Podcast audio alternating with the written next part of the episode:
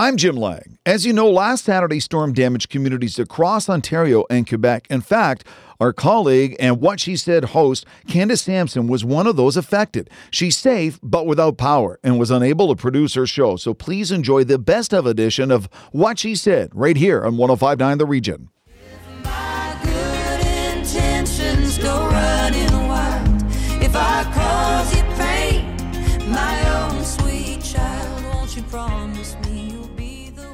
Despite using only Canadian ingredients, my next guest is experiencing firsthand the impact of supply chain disruptions on her business. Sheena Russell is the founder and CEO of Made with Local, a Halifax based company with a mission to inspire mindfulness and conscious consumption through community connection, storytelling, and food. Sheena joins me now to discuss how she's navigating the frustrating reality of supply chain disruption. Welcome to the show, Sheena. Thanks, Candace. Thanks for having me. I imagine as somebody who went out of their way to create a company sourcing only things within Canada, it must be especially frustrating to be experiencing supply chain disruption. What are some of the hurdles you're facing right now? Yeah, you're absolutely right. We've we've built the business to be uh, you know, insured, I think, against some of the things we're seeing out in the world, but there's still those little troubles trickling in. Like, um, for example, some of our suppliers are having trouble procuring their own packaging. Our peanut butter supplier, for example, could not get their hands on 10 kg buckets. And if you don't have buckets to put your peanut butter in, you can't ship it. So things like that that sound kind of silly but have actually caused a significant amount of stress in our business um, freight has also been challenging the freight timelines freight costs uh, we are based here in nova scotia and we ship our products coast to coast to coast uh, all across the country and uh, it's been it's been really challenging on the freight side too so those are just a couple of pain points uh, we've had in the last few months A lot of people, uh, you know, on social media and you know, in in in the media in general, are talking about the importance of supporting local. Are you receiving that kind of support uh, from your community and from customers? Absolutely. Yeah. We feel it from our customers. We also feel it from our, like the buyers at the big grocery stores and the health food stores uh, across the country who are hearing it from their customers that local matters. And it's something that, you know, we've doubled down on over the course of us being 10 years in business, way back when we started the farmers market here in Halifax. Uh, we've grown a lot since then, but have never wavered from our values to continue to support local farmers and food producers, bake all of our bars at social enterprise bakeries. These are things that, uh, you know, have made it tricky at times to grow a company like ours, but have taken us to this place now where consumers more than ever are looking for companies that really align with these personal values they have. So, Made with Local is uh, what is called B Corp certified, and this is something that I am hearing a lot of um, from other businesses across the country. Uh, what does it mean to have that certification? B Corp certification is one that has been done by only a few thousand companies in the whole world. And it is a extremely rigorous uh, process by which companies become are able to prove uh, that they're hitting sustainability and ethics targets uh, to the gold standard really. So it's something where we see you know some of the most sustainable sustainability minded companies in the world like the patagonias like the ben and jerry's um, they've really paved the way for B Corps, I think, and it's something for us here at Made with Local that of all the different you know certifications any company can get, especially in the food space, B Corp was holds the most weight for us. Um, I like to joke and say, you know, no entrepreneur or no company in their right mind would do B Corp certification just for fun. You know, it's it's a painful process, uh, but you can, when you see that B Corp logo on any product or service, trust that the company uh, is doing is doing what they say they're doing. They're walking their walk and they're talking the talk. So, in light of the supply chain disruptions and the rigorous testing you're voluntarily submitting yourself to,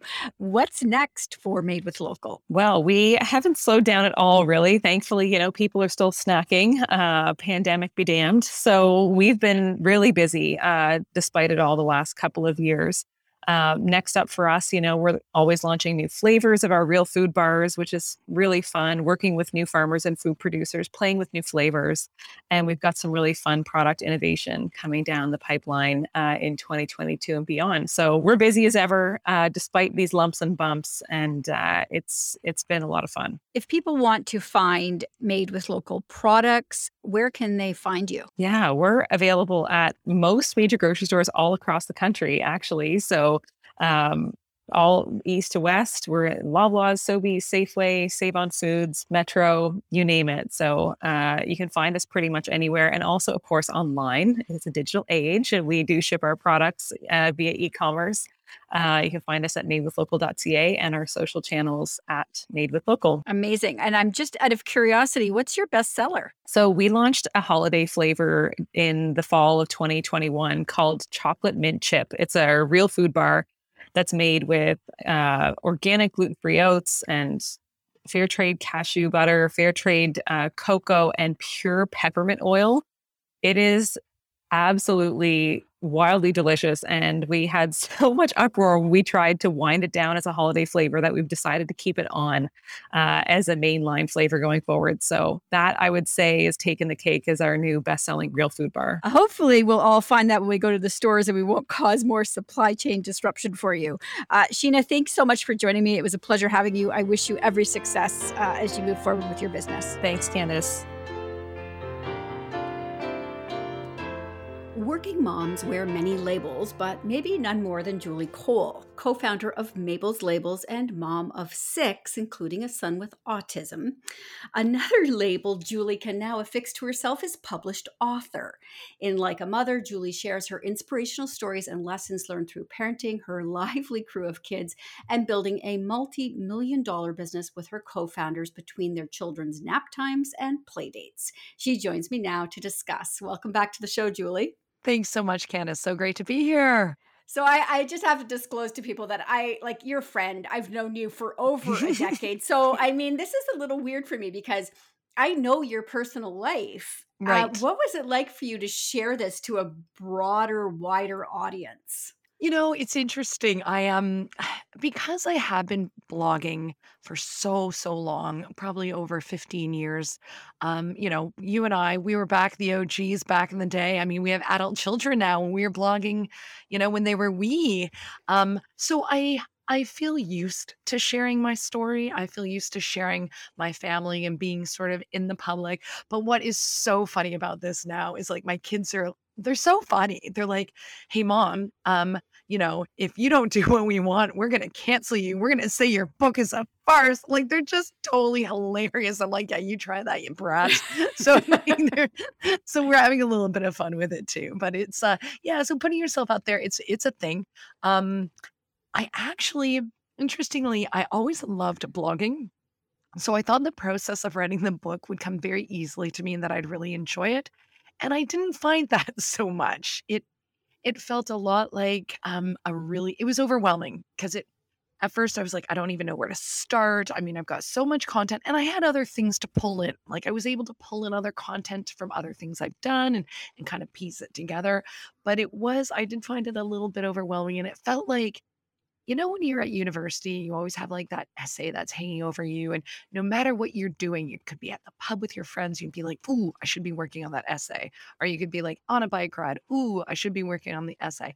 It kind of felt like that for a year. It kind of felt like whenever I was doing something else, this niggling thing was in my head going, Ah, you should be working on the book. So I don't think I got into a groove really well, you know? You know what I find interesting, and I'm thinking about this as you're speaking, is you know when we blog, we we are you know the author, the editor, and you hit publish, and it goes out to the public. Now, when you're writing a book, that must be a very different process, and you would get feedback uh, on what you had written before it would be published. So that must have been challenging to you as well after all those years just sort of self-publishing. Right. No, for sure. And I mean, I have to say, even with my blogs, I always had a second set of eyes on it because, you know, you do, I am like, I do like good grammar and I do like those things. But this is where, like, to your point, this is where it gets a little crazy because this is in print. So I'm like, this has to be gone over and over and over because if there's one comma out of place, it is going to drive me bananas, right? So there is one thing about hitting publish on the blog, but then the print book is a whole nother thing. And also with the blogs, Candace, as you know, like they were just sort of quick. Like I always, my blogs were like four to 500 words. This is like, you know, 60,000 word. Like it's, it's a lot of words. well, I, I know you and I know that you're always full of great advice and tips. So, so th- is this book uh, autobiographical or more educational in nature for people? Right. It's a great question. And it's, you know, it's a nonfiction. I'm basically talking about, you know, the, um, the subtitle is Birthing Businesses, Babies, and a Life Beyond Labels. So it's full of mom hacks, parenting hacks, business hacks, um, all of that fun stuff that I, I talk about generally. So it really is like the book of Julie, like just the stuff I've always, uh, when I do speaking engagements, you know, when I, when I write, when I interview, um, it's all that stuff because I mean, you know, you were there in those early days when we were all building businesses and raising babies and what a gong show it could be at times. so I just hope, you know, to inspire. I hope uh, to give some tips to make things easier because a lot of women now, especially through COVID, have gone to the side hustle and they are, women are starting businesses three times the time as often as men. We are so entrepreneurial and, and mothers are so entrepreneurial. So if I can help make the journey a little bit easier for um, a few mamas out there, uh, I'm here for it. Yeah, you know, interestingly, I did an interview just recently, uh, and 60% of Canadians started a side hustle during COVID. Wow. 60 percent that is Wild. astounding. And it's more out of need it's more out of necessity than anything really people just need to do this. So uh, i'm sure that this book is packed with great advice for people who are starting out on this journey Yeah. And I do think like it's funny with this COVID stuff too. You know, people did start the side hustle 60%. That is astounding. But for me, even it was like writing the book because we had weird, it was a weird time in history.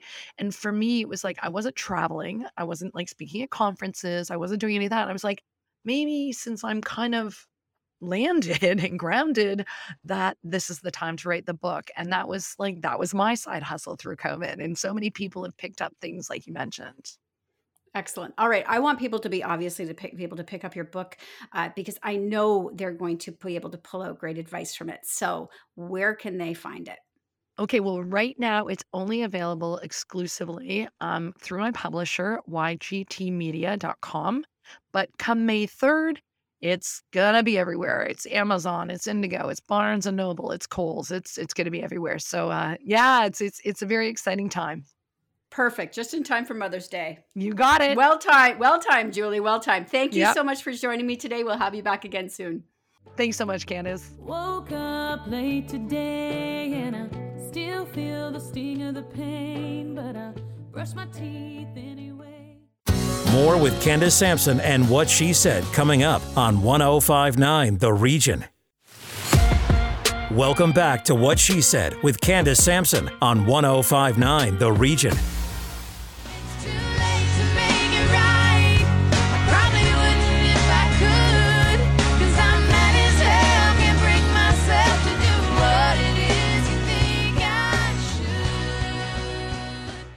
Women aged 40 to 64 experience career disruption due to the intersection of bias and discrimination based on gender and ageism. The devastation to their careers, mental health, and financial security can be shattering. My next guest wants to change that.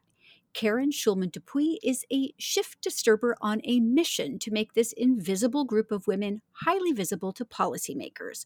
She joins me now to discuss. Welcome to the show, Karen. Thank you so much for having me, Candace. I'm so pleased you're here. I have to say, in the notes that you sent over to me, it was interesting to me that you said in all of the papers and research and webinars about the Shecovery, nobody has addressed this group. Literally not one. I think that there was the Hill Times, from what I've seen so far in the last two years, has just recently also said that Canada needs to do some policy work with regards to women and aging, but nothing specifically with regards to the career disruption alignment that happens with women in this age group. Let's talk about the reasons for disruption. What are some of the things that are throwing us out of the workforce and then losing the ground we've we've made? Well, uh, you know, I so I won't spend a lot of time on identifying the fact that gendered ageism is a thing because there's quite literally 50 years of academic literature that actually identifies this. Uh, it hasn't had a lot of attention, mind you, in in the workplace literature, which is really interesting, um, but really is just an indicator of the bias that's there in the research space as well. Um, but how women are disrupted it shows up in a multitude of different ways. There's kind of the the typical um, what we uh, what we assume are disruptions like sexual harassment or abusive bosses or toxic environments and and that stuff that's actually a little bit more easily identifiable identifiable rather.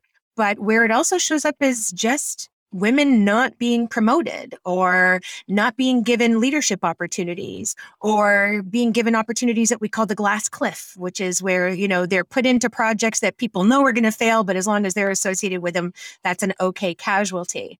Um, women are literally ghosted in the workplace just not included in meetings, not included in projects and discussions. And really it's it's astounding just how many different ways this can show up. And this isn't just corporate Canada. You know, this is also in in more care industries. This happens in in more retail services and service industries as well. You know, it shows up in a multitude of different ways. This is just a snippet of like how women actually experience it. And you know, one of the things I found most interesting was that a lot of women in this age group turn to entrepreneurship not because it's some magic wonderful life, but because they really have no choice. Absolutely. And it's really important that we identify this that women do turn to entrepreneurship out of necessity, not out of desire. Now, anyone, I've been working in the entrepreneurship space for many years, and anyone will tell you entrepreneurship is hard. Um, but I think the really interesting piece of this as well, Candace, is that out of all the women that I interviewed, uh, for my master's research on this question, 100% of those women did not call themselves entrepreneurs. So, all of this incredible programming that's out there that's being delivered by the federal government, the provincial government, municipalities, all of them that are all involved in this economic development support, not one of them is actually changing the narrative about how to engage these women. They don't see themselves in the literature. They don't see themselves in the imagery. They don't see themselves even in the titles of the programming. And quite frankly, the programming that's out there for startups and entrepreneurs, and I use the quotes on those, is that um, you know, it's it's a lot of it is just a cut and paste copy of Techstars and Y Combinator, which are well-known, globally recognized, phenomenal programs. Um, but women are not invited into that space because they just don't see themselves in that space traditionally. So, what are the solutions? What can we do to uh, raise awareness around this? Well, I think honestly, one of the first things that I need to raise awareness about is just that women who are 40 to 64 have been completely ignored in this she-covery or in this pandemic recovery. There's literally no consideration. Now, as with most questions, people come to these things because of lived experience.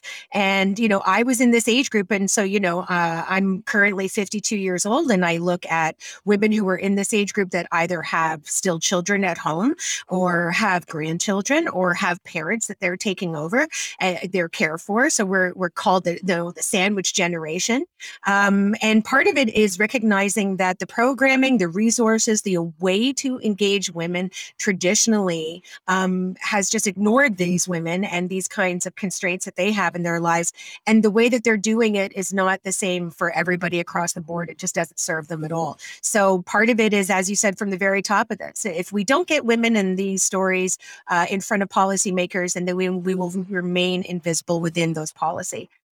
So I'm trying to absolutely change that and, and build and amplify the stories that are surrounding this issue. Yeah, you know, maybe we should be doing a top 40 over 40 instead of all these lists of uh, top top 25 under 25. Literally you know, one of those pieces. Yeah, absolutely sitting on my mind map of like how do we disrupt this and change this, right? And uh and I think it's, you know, there I mean there's a lot of great memes out there that are like, you know, don't give me the top 20 under 20, you know, give me like the 70-year-old who's written their first piece or their first novel or, you know, the the 60-year-old who's built, you know, a huge a huge successful company. Like those are stories that just come with a whole bunch of different background and insights. And, you know, this is a huge question right and it's a huge issue and you know it's hard to be pithy about it and say here's how we can move these things forward um, but i really do think it's really important that we actually start identifying that as much as we uh, honor and applaud and celebrate you know a universal daycare approach except for ontarians apparently up until this point you know, that these are really important things. So this isn't an either or situation. This is a both and situation. All right. I agree. We have to talk about this a lot more, Karen. I thank you for bringing this to my attention. Uh, I hope to have you back again soon. But in the meantime, where can people connect with you and find out more about your research? I really appreciate this, Candace, so much. Uh, anyone can reach me through my website, which is womendisrupted.com uh, or .ca, whichever you prefer. And uh, just send me a note through there, and I will definitely get back to you. All right, incredible. Thank you so much for joining me today. Thank you. They say time heals everything, but I'm still waiting. Stand your ground when everybody's giving in.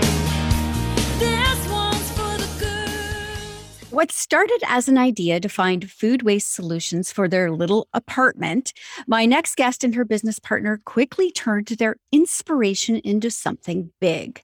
Tero is a small appliance that transforms food waste into ready to use fertilizer in just a few hours, odorless and noise free. The brainchild of Elizabeth Coulombe and Valérie Laliberté, Tero is set to launch in the US, followed by Europe later this year, and was recognized at the Grand Prix du Design Awards in 2021, winning three categories, including Consumer, Kitchen, and Tech Product. Elizabeth is joining me now to discuss. Welcome to What She Said, Elizabeth. Hello, thank you for having me. It is, I rarely get excited about products, but I have to tell you, this one is brilliant uh, in so many ways, but mostly that it's going to, it, it really does work to save the earth. So, first, uh, let's, what was sort of the initial moment where you said there's got to be something better? Yes, uh, we were, Valérie and I, my co-founder, were uh, both at the University Laval in product design. Uh, we met during our study there. And uh, for our final project, we decided to team up to uh, design a product uh, to solve an environmental problem uh, and to encourage people to do their part in, for the environment. In uh, Quebec City, where we are from, there is no municipal collection. So there is no um, way to compose our food waste at home. Uh, so we decided to work on this uh, this problem and to uh, uh to find a solution. Uh, we were both living in an apartment with no solution to compose our food waste, um, and we didn't have any other space to compose. So we decided to create a new technology that will revolutionize home food waste recycling. So the Tero food recycler. Uh, our challenge was to design an attractive household appliance that could recycle our food waste at home quickly and most importantly without orders. right. And you know, you said you you didn't have municipal collection for compost where you lived, but I live in a city where we do have a compost collection. It's still not enjoyable. It's messy, it's smelly. In the summer, you can get gross little things. And unfortunately, it discourages people from participating, where your product really is a game changer because it's so easy. There's no smell, it's quick, and it's almost something you do daily, right? Is you just becomes a habit with your food. Yes, exactly. Uh, as you prepare your meals, you simply fill the Tero appliance with any food scraps left over. Uh, the Tero appliance can process all types of food waste you will normally compose, vegetable peels, fruit cores, even meat and dairy products. Uh, with the appliance, when the appliance is full, you just have to push a button, and within three to eight hours, it will recycle your food waste, and you will get a nutrient-rich fertilizer that you can use in your plants, in your lawns, in your garden. Uh, so it's a, a, grinding and eating process that uh, reduce uh, uh your food waste volume by 90%.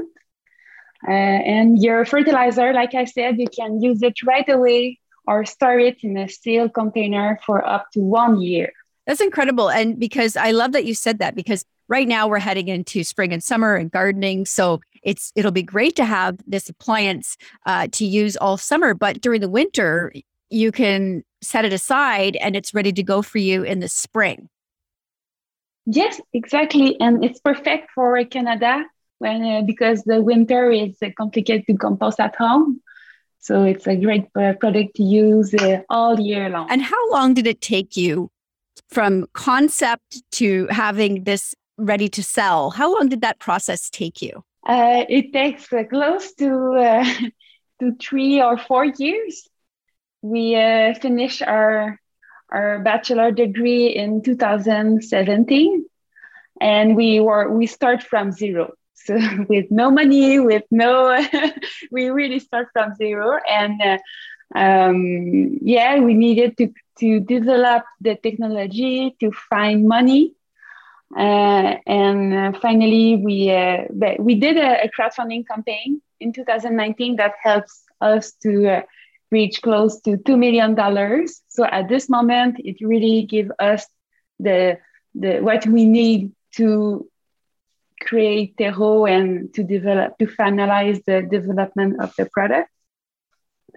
And then, and the production finally start in September 2021 so at this moment, people start to receive the appliance because during the crowdfunding campaign, people pre-order the appliance. Uh, so we um, we started production and the deliveries in September, and now actually uh, more than uh, four uh, people have an appliance in their hands and use it at home.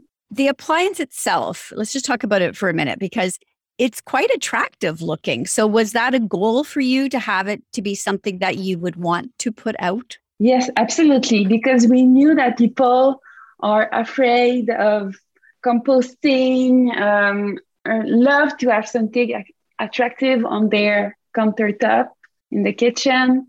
Uh, people are pretty proud of their kitchen and everything. So they want something that can be uh, uh, they want to use it and don't be uh, afraid to, to tell people they are doing the compost at home. Uh, so it was really important that can fit in any decor and uh, that it will be really easy uh, and integrate facility in the, in the kitchen. Okay, let's talk about the technology just for a minute. I mean, don't go too deep because I'm sure most of it's going to go right over our heads, but except for the scientists out there listening. But uh, just tell me a little bit about the technology of how it takes it from food waste to uh, usable fertilizer in a few hours. Uh, it's the grind and um, dry technology. So it's a combination of both of those things that uh, uh, allow you to have the dry fertilizer at the end. It's an automatic process. So uh, the appliance is intelligent, if I can say so. If when the the the the food waste will be completely dry, it will stop. So it can be in between three to eight hours, and it depends of the humidity of the food waste. Um, so uh, if you have more uh, juicy food waste, like uh, full uh, fruit, for example, it can be more long. Uh, but um, if it's simple food waste, if I can say vegetable peels, for example, it's uh, an average of four hours. That's incredible. It's amazing. Um, all right. I love this product. I love everything about it. So I want people to be able to find it because it's it is Earth Month and we have to do our part so, where can people find the Tero and where can they uh, connect with you and on social media? Uh, they can uh, buy a Tero appliance uh, directly on our uh, website on terreauinnovation.ca. Um, it's the only way to uh, buy an appliance right now. but we want to participate to more shows to to present the appliance in person and people can touch it and see it. Uh, but uh, we they can um, uh, follow us on our Instagram page, on Tero Product, and Facebook page too. So this is where they can find us. All right. Incredible. Thank you so much for inventing this absolutely stellar, stellar appliance. I, am just thrilled with it. Uh, and uh, I hope everybody goes out and gets ones because uh, we, we really could use that rich fertilizer on our soil right now. So thank you so much for joining me today, Elizabeth. Thanks you so much for you to having me. Yeah,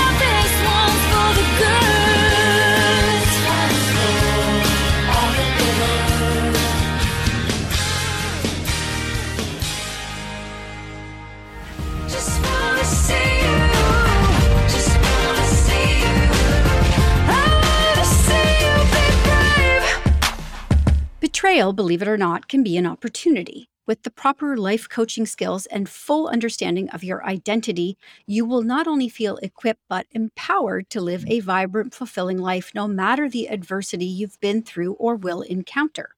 Stephanie Rourke Jackson, founder of Beacon Coaching and Leadership, is on a mission to help people step into the full potential of their true essence.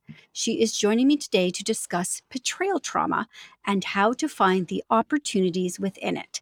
Welcome to the show, Stephanie. Hi, Candace. Thank you so much for having me.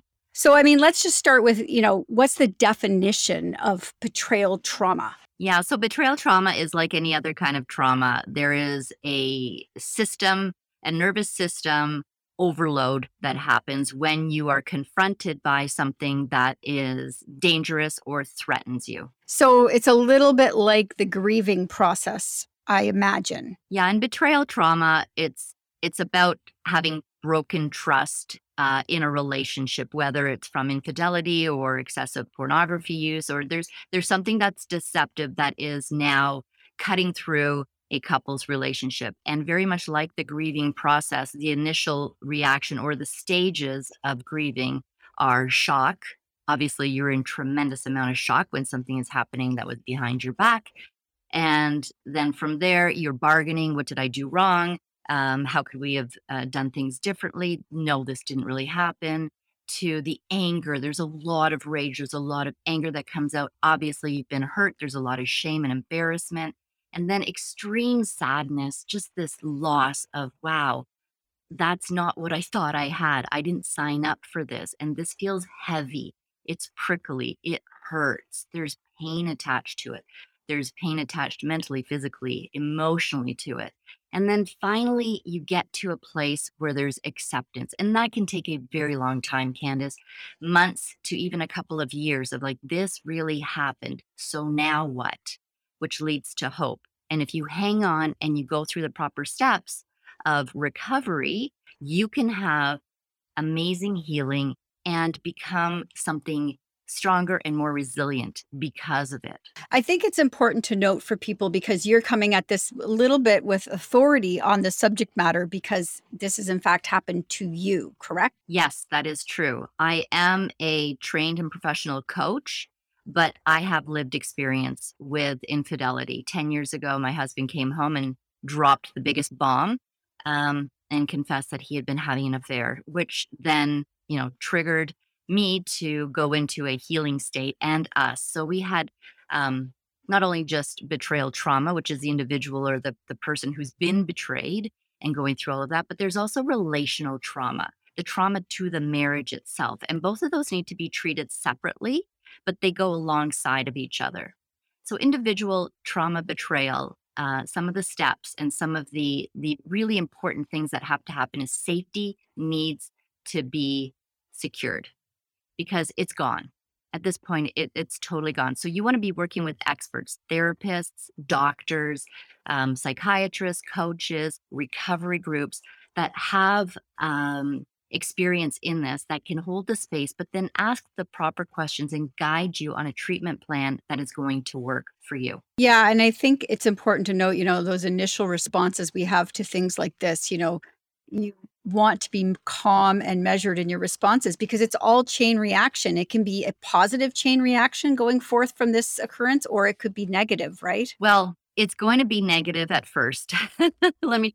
Yeah, yeah, yeah. I mean, clearly, it's not like, well, this just happened. So let's see how we're going to put some positive vibes out there and spin this to make it work in my favor. It, that is not, that is nobody's case um, initially. But you're right. It's with your mindset of determining how are we or how am I going to handle this? What kind of life do I want to have? Because I can either stay stuck in this shame spiral and think that my life is over because the worst has happened, or I can say, hey, something really terrible has happened. This adversity is something that I'm facing. But the challenge and the opportunity here for me is what can I do about it? How can I become stronger? How can I grow? What can I learn about myself? And how can I change even some of who I am? And I'm not saying that, you know, the, the person who's been betrayed needs to completely change because they were doing it all wrong. That is not true. In fact, it is not your fault. Your spouse made a choice without you, didn't come to you and say, Hey, honey, I was thinking maybe I should have an affair. What do you think? I mean, this was done behind your back. So you can either say, Well, I, you know, uh, you can stay in that place of shame and discomfort and embarrassment, or you can choose to say, Okay, this is what happened. What are we going to do? Who am I going to bring into my tribe? Like, who are the people that I trust? Where do I feel safe? How am I going to rebuild? And there are some changes. There are some things that in my personal life, like I had to really look at. Okay. This is a deep, heavy subject. I wish we had a lot of time to talk about it. We don't, unfortunately. I do hope this doesn't happen to anybody, but if it does, I want them to be able to connect with you. Uh, you have excellent advice on this subject matter, um, amongst other things. So, where can people find you? Yeah, I'm at beaconcoaching.ca. And my my uh, handle for Instagram is at beacon underscore coaching CA. I'm on Facebook, LinkedIn, Stephanie Rourke Jackson. And I would welcome a 30 minute clarity call with anybody who wants to even talk about any stage that they're at to provide hope, help, healing. Wonderful. Thank you so much for joining me today. You're so welcome. More with Candace Sampson and what she said coming up on 1059 The Region. Welcome back to What She Said with Candace Sampson on 1059 The Region.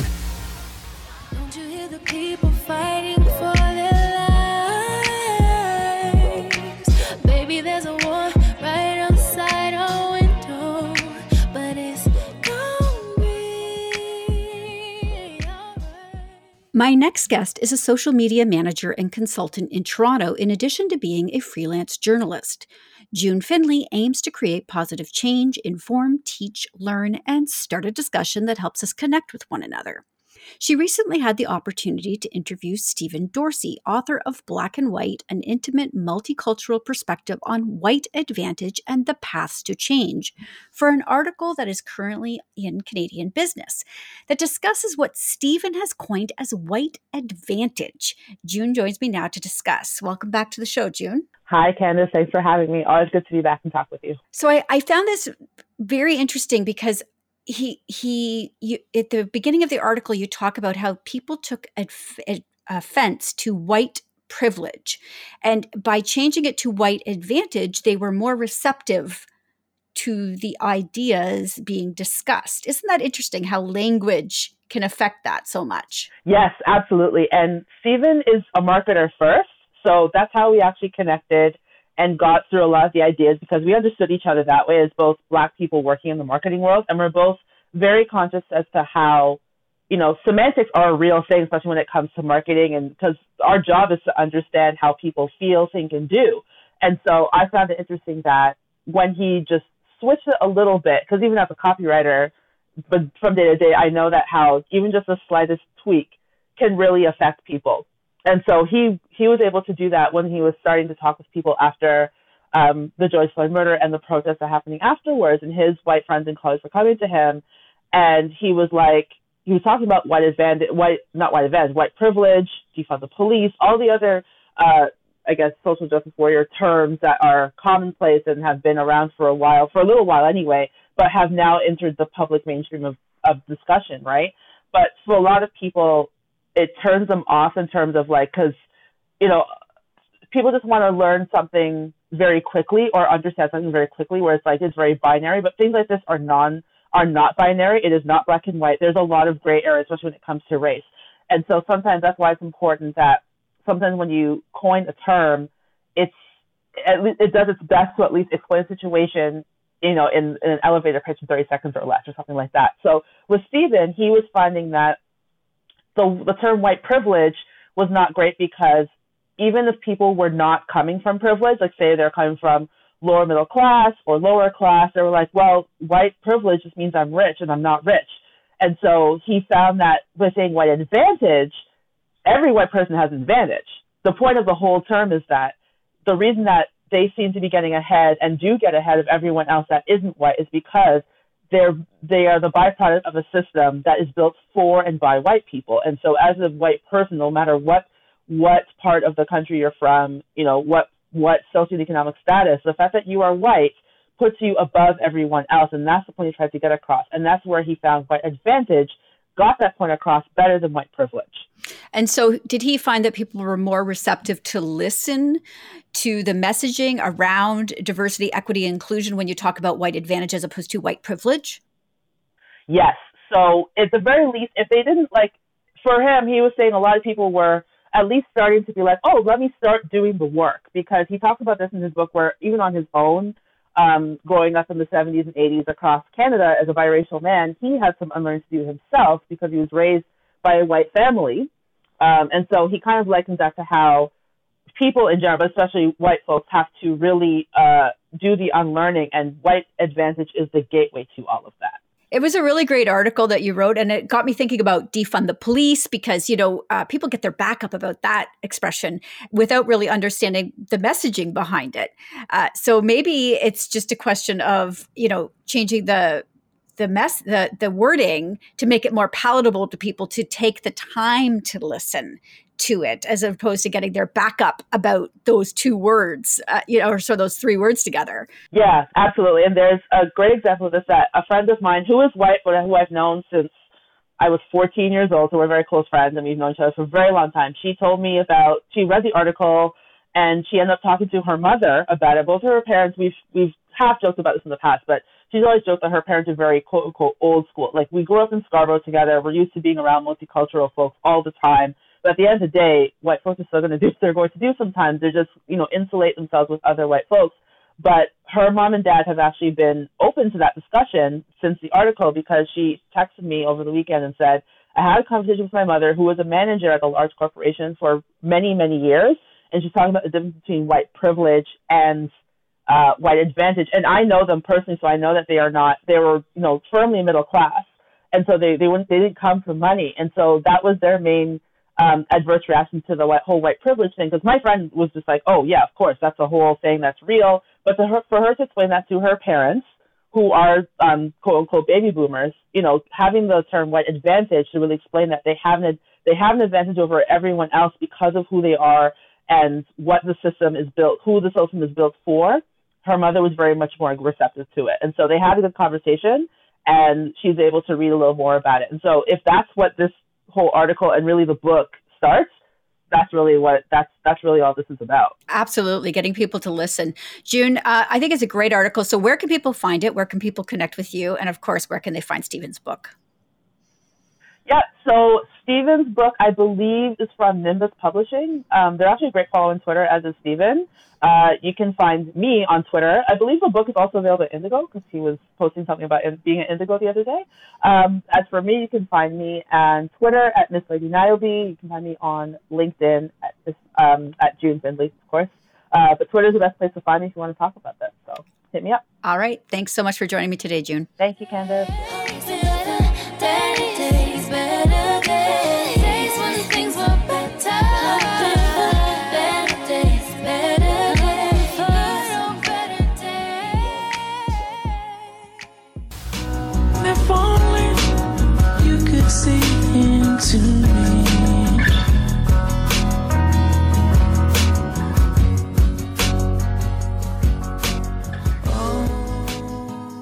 Dalai Lama once said that sleep is the best meditation. And after the stress of the last couple of years, we definitely need good sleep to stay mentally and physically at our best.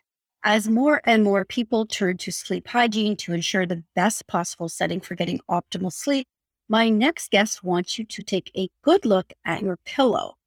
Adelina Doppler is the forward thinking CEO behind Winks, Canadian owned pillow, sleep, and wellness technology company. Adelina joins me now to share how Winks is changing the way we rest our heads each night. Welcome to the show, Adelina. Thank you, Candace. Nice to be here. So I have to say, I mean, the pillow is probably almost as old as humanity, really, when you think about it, a place to put your head down. What inspired you to change really what's been in place for many, many years now as far as pillow technology? Um, so what inspired us is we constantly were like myself, I was constantly losing sleep, always tossing, turning, fluffing my pillow, putting my arm under my pillow, and just really not getting a restful sleep. So, um, a very good friend of mine, one of my best friends, Dr. Will Hydery, and I started talking about it.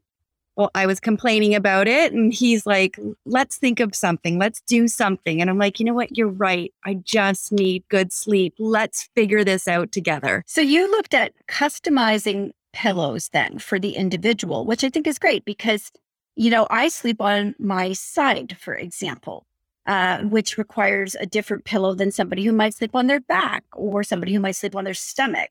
So, is are those the things you look at when you're customizing pillows? Absolutely. So we do we do like a, a questionnaire for people and they kind of go through these questions and they figure out what is their preference because everyone has their own sleeping style. But we did try to incorporate as well um, the proper way you should sleep. Like, so the pillow actually promotes you to sleep how you should, which often many of us don't. So it is really customizable in that way. And it's really kind of sleep training in that way as well. And there's other th- elements that you've pulled in as well. So I noticed on one of your pillows, for example, that you add copper. Absolutely. Yes. So we have two right now. Uh, we've added copper and we've infused the whole pillow with it. it. It's a little different in that way. So the entire pillow is infused with copper or ceramic, and both of those have different benefits. So depending on your questionnaire and the things that you answer, it will kind of direct you where you need to be. So copper is healing, ceramic is cooling. And, you know, there's different benefits to both, but both are amazing. I imagine that ceramic being cooling uh, for women in menopause would be racing for that pillow. You know what? it, it, I'm just hitting there. So I hate to give away my age, but I am just hitting there. And it has made a world of difference having the ceramic because I had the copper as well. And I switched to the ceramic once I hit that stage. So once people go to your site then and start to fill in, how long does it take to figure out what pillow is right for them? So the the questionnaires, I think about six questions total. It kind of goes through sizes, preferences of density, and all that. It it probably takes a a few minutes to go through the whole quiz, and then it pops out um, the best recommendation for you. Again, because it's customizable, you can change or choose whatever you like. Okay. And of course, you've gone into other products outside of pillows, right? So, what other products do you offer for people to get the best sleep possible? Right now, we have a mulberry silk case, which is phenomenal. It's, I mean, everyone loves silk, but it's got great properties to it. It's great for the skin, but it's very comfortable. We have sleep masks to help block out light, which is really important at night.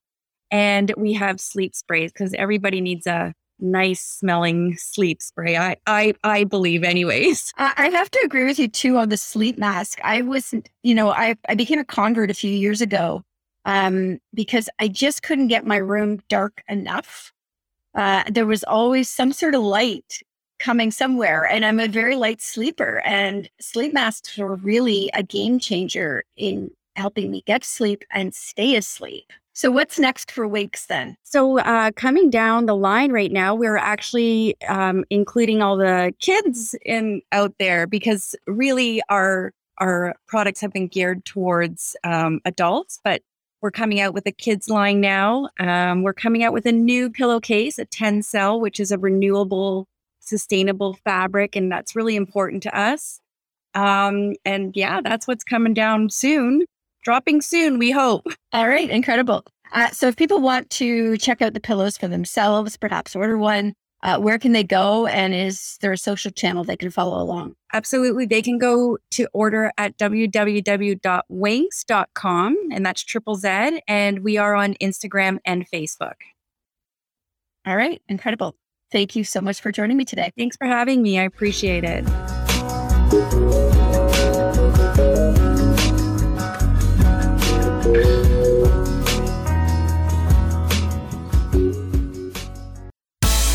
Previous episodes of What She Said on 1059theregion.com.